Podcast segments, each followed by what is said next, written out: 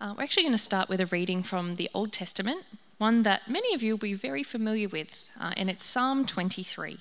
So it should appear up on the screen, but if you want to follow along on a phone Bible, if you've got one, an app or something, feel free to do that too. So this is Psalm 23. The Lord is my shepherd, I lack nothing. He makes me lie down in green pastures. He leads me beside quiet waters. He refreshes my soul. He guides me along, the, along right paths for his name's sake. Even though I walk through the darkest valley, I will fear no evil, for you are with me. Your rod and your staff, they comfort me. You prepare a table before me in the presence of my enemies. You anoint my head with oil. My cup overflows. Surely your goodness and love will follow me all the days of my life, and I will dwell in the house of the Lord forever. Our second reading today is from Romans chapter 8, and we'll be reading from verse 31 uh, all the way through to the end, which is verse 39. What then shall we say in response to these things? If God is for us, who can be against us? He who did not spare his own son, but gave him up for us all, how will he not also, along with him, graciously give us all things? Who will bring any charge against those whom God has chosen? It is God who's just, who justifies. Who then is the one who condemns? No one. Christ Jesus, who died, more than that, who was raised to life, is at the right hand of God and is also interceding for us. Who shall separate us from the love of Christ? Shall trouble or hardship or persecution or famine or nakedness or danger or sword? As it is written, For your sake we face death all day long. We are considered as sheep to be slaughtered. No. In all these things, we are more than conquerors through him who loved us. For I am convinced that neither death nor life, neither angels nor demons, neither the present nor the future, nor any powers, neither height nor depth, nor anything else in all creation will be able to separate us from the love of God that is in Christ Jesus our Lord. This is the word of the Lord. All right, we are here to finish our series in Romans chapter 8, one of the real, one of the most famous chapters in the Bible, one of the most beloved, one of the most comforting, um, and one of the most assuring, as we're going to find out today. Um, before we finish uh, with this passage, let's just do a little bit of a recap on Romans chapter 8, where we've been. Um, some of you have just joined us today. Um, so, this is, this is where we've been for the last few weeks. Uh, Paul started with these words Romans chapter 8, verse 1 There is now no condemnation for those who are in Christ Jesus. There is now no condemnation for those in Christ Jesus. The, the powers of darkness have had their fangs removed. Because of Christ's death, our, our sins are forgiven, so they can't crush us. And because of his resurrection, death is defeated, so the grave holds no fear for us. And more than that, we found out that we have been adopted as God's children. God is our Father, and through the Spirit, He hears and responds to even our most incoherent prayers. He promises that He will never let us down, cannot fail to bring us through all trouble, and along with all of creation, ultimately renew us and restore us with resurrection bodies fit for eternal life with Him. This glorious gospel gives us glorious hope. Because now, even if we go through seasons of suffering and pain or disappointment, it is never meaningless never fruitless, because God has predestined his people for a glorious future. This chapter reads like a, a symphony played by an orchestra, and the, the, the volume, the intensity has been crescendoing all the way to this point. And as it builds, we sense this tension that is longing to resolve We're waiting for it. Our minds and hearts are attuned to it. Because Romans 8 is an invitation to lean into our identity as God's people. That we are people who are not just saved from things, from sin and death, but saved to something. Saved, as N.T. Wright puts it, to live as a little microcosm of God's kingdom.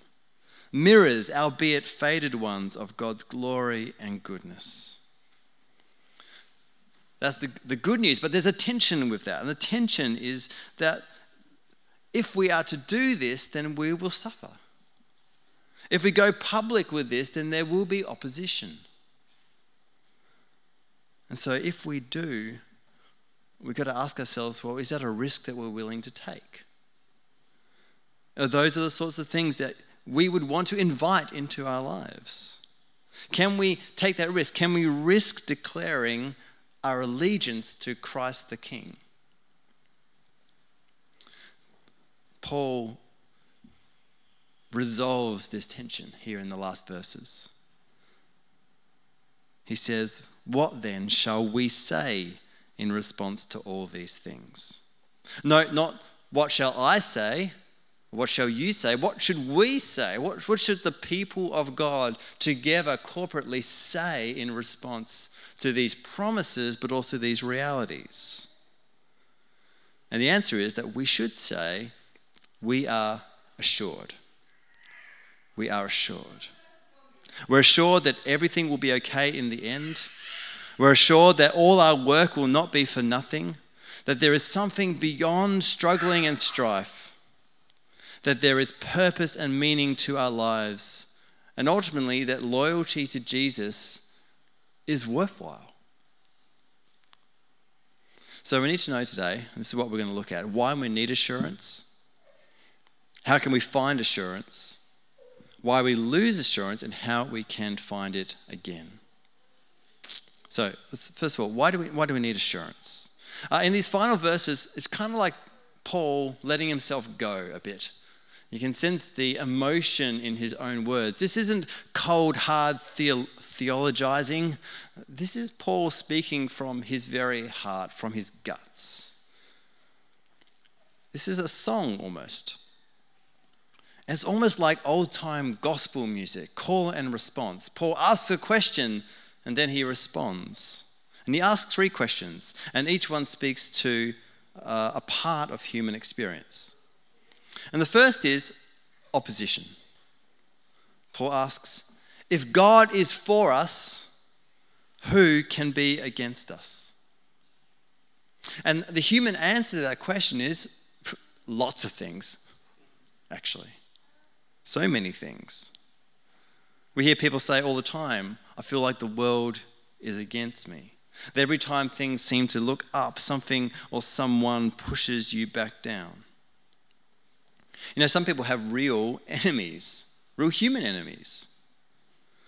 Now, Paul may or may not know this as he's writing, but he's writing to the church in Rome who are on the cusp of experiencing the most brutal season of persecution that we, you could possibly imagine, where men and women and children um, will actually invite death into their lives by being prepared to say, I'm a Christian. Now, that is not the reality for us at this moment in time, and yet perhaps some of us really do have people who are out to get us. Perhaps because of our faith, perhaps just because bullies exist in life. It's nice to think that perhaps that kind of opposition finishes in primary school, but we know it doesn't. We'll find opposition in many aspects of our lives.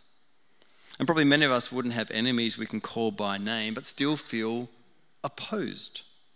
You might feel like the systems of the world are designed to keep you from succeeding. That the game of life is rigged so that the house always wins. And being opposed makes you feel horrible, makes you feel weak, helpless, powerless. You might think, everybody is against me, and even those who are for me, I don't know if they can be trusted. It embeds in you a sense of suspicion because everyone might become a potential enemy. Is opposition part of your experience? Maybe it is. The second one is condemnation. Paul says, Who then is the one who condemns? And again, the human answer is everyone. Lots of people are condemning. Accusing voices come from many directions. They might come from within yourself. Because all of us have done things we regret, things we did that weren't right, or things we avoided doing that were right. People we've wounded, injustices we've ignored, help we never gave. Unkind words spoken out of anger and not apologized for. The voice comes from within sometimes. What a horrible person you are. You're a failure. You're unworthy. You're broken. You deserve punishment. Others will punish, me, punish you, or if they don't, you should punish yourself. That voice can come from outside too. The voice of culture through social media. Everybody is fitter, stronger, happier, richer, and more successful than you are. You're a disappointment. You're not holy enough. You're not good enough strong enough, pretty enough, successful enough. And so the condemnation voice comes from all sorts of places. Is that your experience? Perhaps it is. The third one is abandonment. Paul asks, Who can separate us from the love of Christ? And more broadly, perhaps, can I be, will I be left alone unloved, and unwelcome? And the human answer again is yes, that is our greatest fear. We simply cannot flourish without love. Whether a spouse, a family member, a friend, we long to be intimately known and yet totally accepted. It's our greatest hope and our greatest fear to be known for all our flaws and yet still to be accepted, even at our worst, with someone who would want to be with us no matter what we go through or what we're like. That's why to feel unloved is so painful. It's to feel abandoned, lonely, isolated, disconnected. Love enables people to move past hardship, to overcome difficulty, weather the storms of life. Because you can think, well, I can do that, I can overcome that because I'm not alone. And so to feel unloved, or maybe even just not to feel loved enough, makes life hard, even unbearable. Maybe that's part of your experience. Let's put those questions again. Who can be against us? Who can condemn us? Who will abandon us? The answer to all of them might well be well, people will. But some perhaps would even answer, well, God. For some people inside and outside the church community, I feel like God is against them, and God condemns them, and God will abandon them or has abandoned them. I've met people who claim to not believe in God uh, and yet are intensely angry with Him. and if they're asked to imagine what kind of expression God has on His face when He looks at them, it would be a frown of anger or disappointment or regret. Paul knows that these experiences are real and pervasive. And everyone experiences them at some point in their lives to greater or lesser intensities. And so, Paul, at this high point of his letter, finds himself unable to invite the church, this church, the church, to move forward with confidence unless they can find assurance that there is a positive answer to these questions. Not a human answer, but a divine answer where we can know that even in the darkest of valleys, there is assurance that all will be well. And so, where can we find this assurance? Well, we have to then look now at the answers that Paul gives to these questions. If God is for us, who can be against us? I think God is for us is probably one way to sum up the entire book of Romans. Jesus, Paul says earlier in chapters, says, uh, Jesus has made peace between us and God so that the mighty and sovereign King of creation operates on our behalf. God is our ally, God is for us. And if God is for us, then who can be against us? Some will say, of course, well, lots of people actually, lots of things. And this is true, and Paul's not saying that we would never experience opposition, far from it. He's saying that even if we do, we have such powerful security in God that nothing can ultimately harm. God fights for his people against every opposing power, and it's a fight that he has already won, and it's a fight that he cannot lose. The game of life may well be rigged, but you know what? We play by different rules. We can be strong even in weakness. We can be powerful even when marginalized.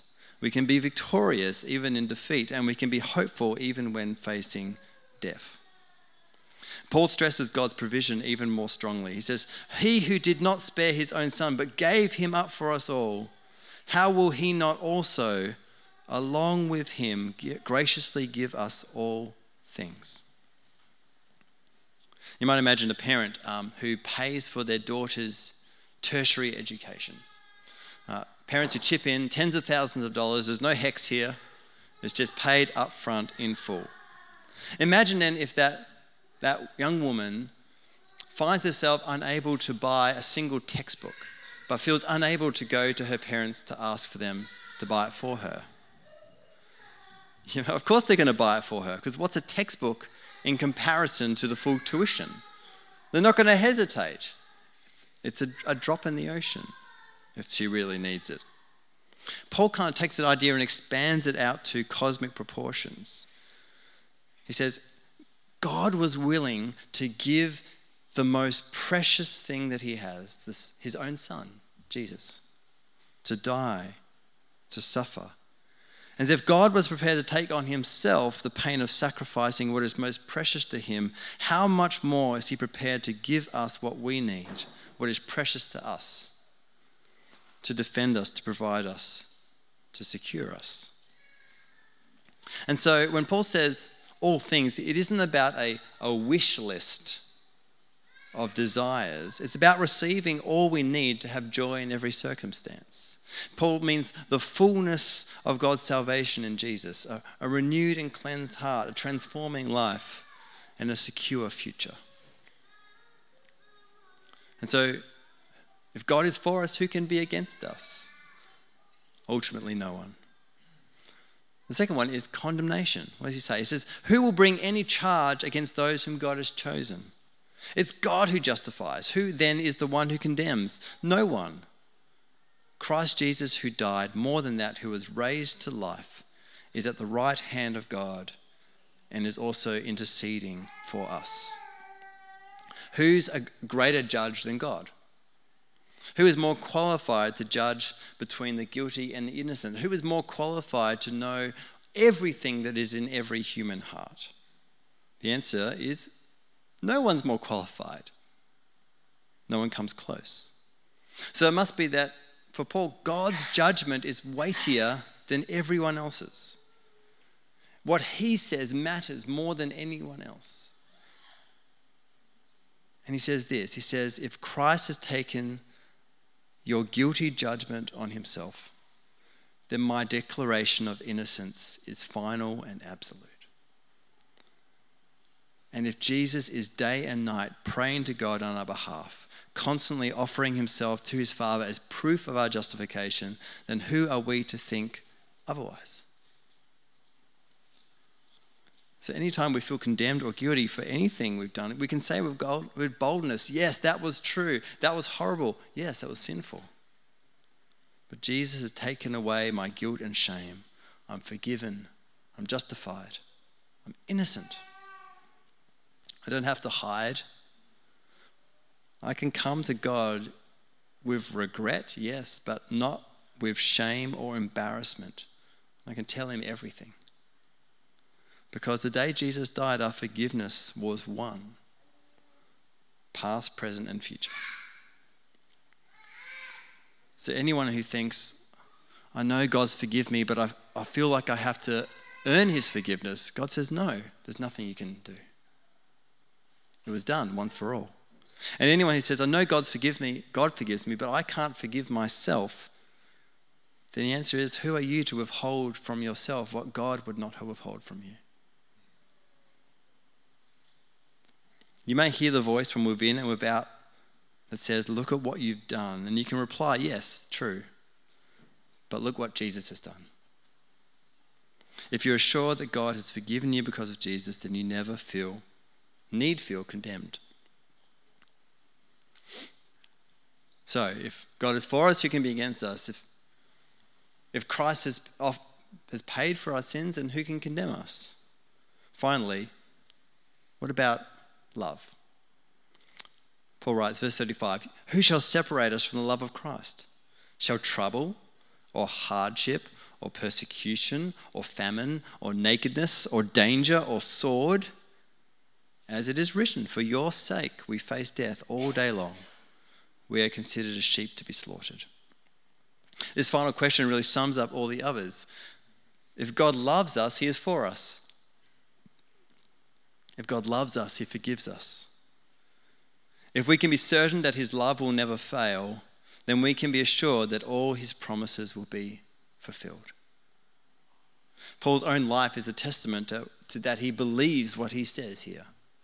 He was imprisoned, flogged, left for dead, beaten with rods, stoned, shipwrecked, in constant and perilous danger, gone without sleep, starving and thirsty, cold and naked. And yet in 2 Corinthians 4 8 to 9, following that list of things, he can also say, but not crushed, perplexed, but not in despair, persecuted, but not abandoned, struck down, but not destroyed. In the midst of trial, he's full of hope because he knows that there is nothing that can separate him from God's love. It's so steadfast that it will hold us tight even when hope seems lost. And it might be that sometimes we feel like we're on the losing side, that we are abandoned, opposed, accused. But the whole point of Romans 8 is that our ultimate end cannot be determined by our circumstances.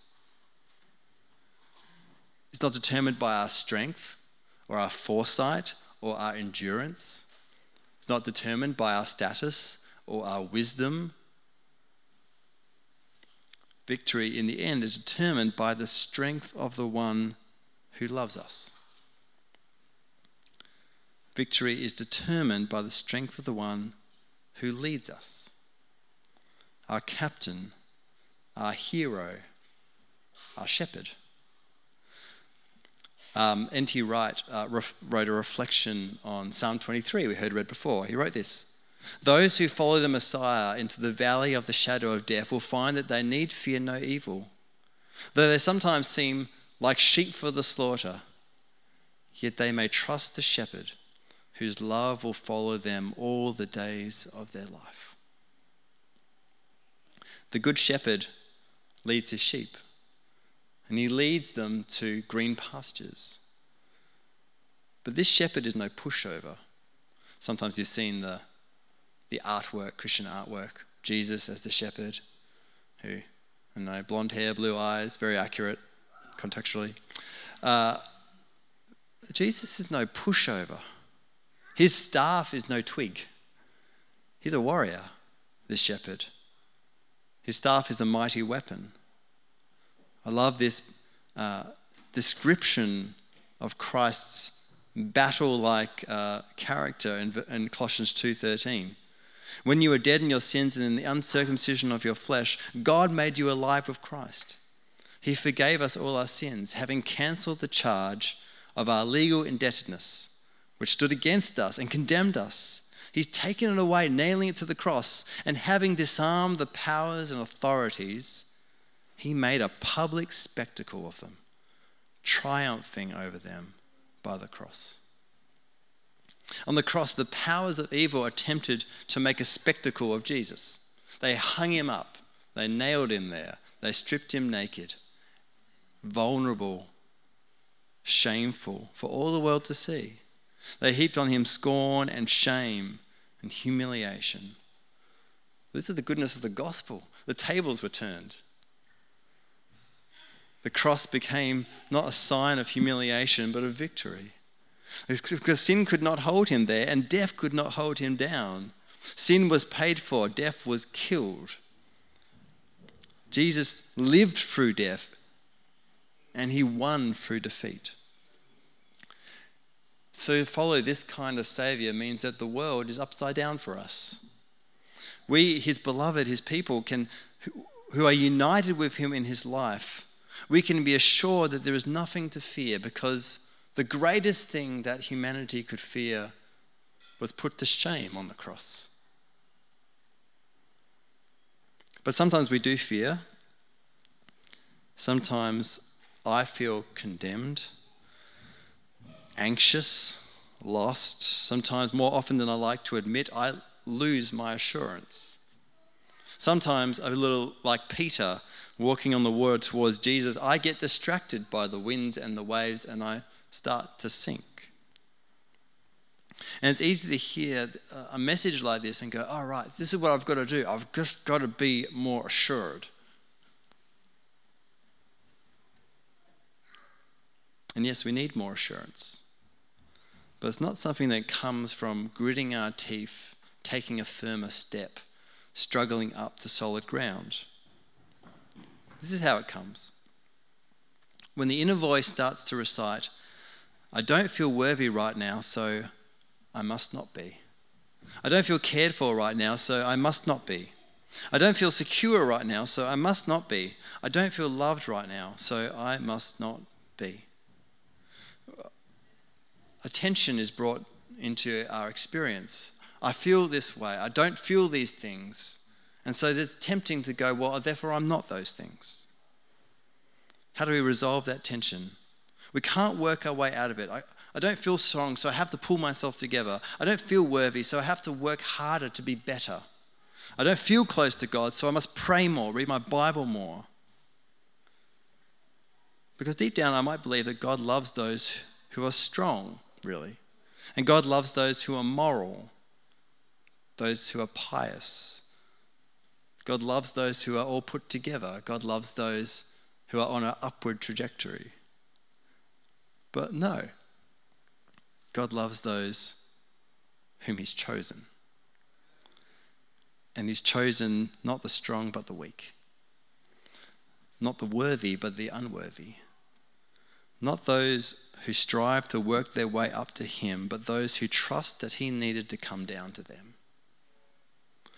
Paul says, in all these things, we are more than conquerors. And that might sound like self effort.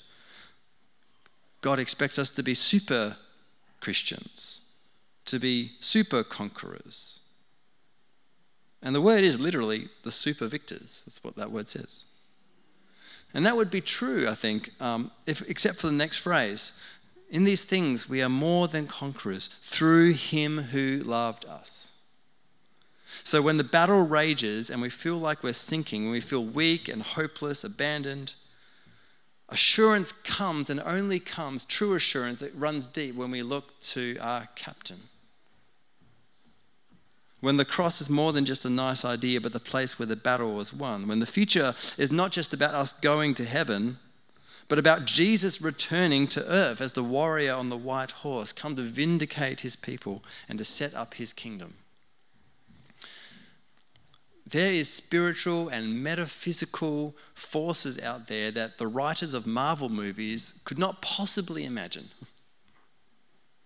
Death, life, angels, demons, the present, the future, powers, and yet Jesus has conquered them all. So our assurance comes not by razzing it up within our own self, but looking to the one who is solid and sure, who is faithful and true the one who has conquered all. He is our assurance that even if we do not feel loved, we are. And even if we do not feel safe, we are. And even if we feel hopeless, there is hope. Because if God is for us, then who can be against us? Nothing. Absolutely nothing. And that brings us to the end of Romans chapter 8. Let me pray.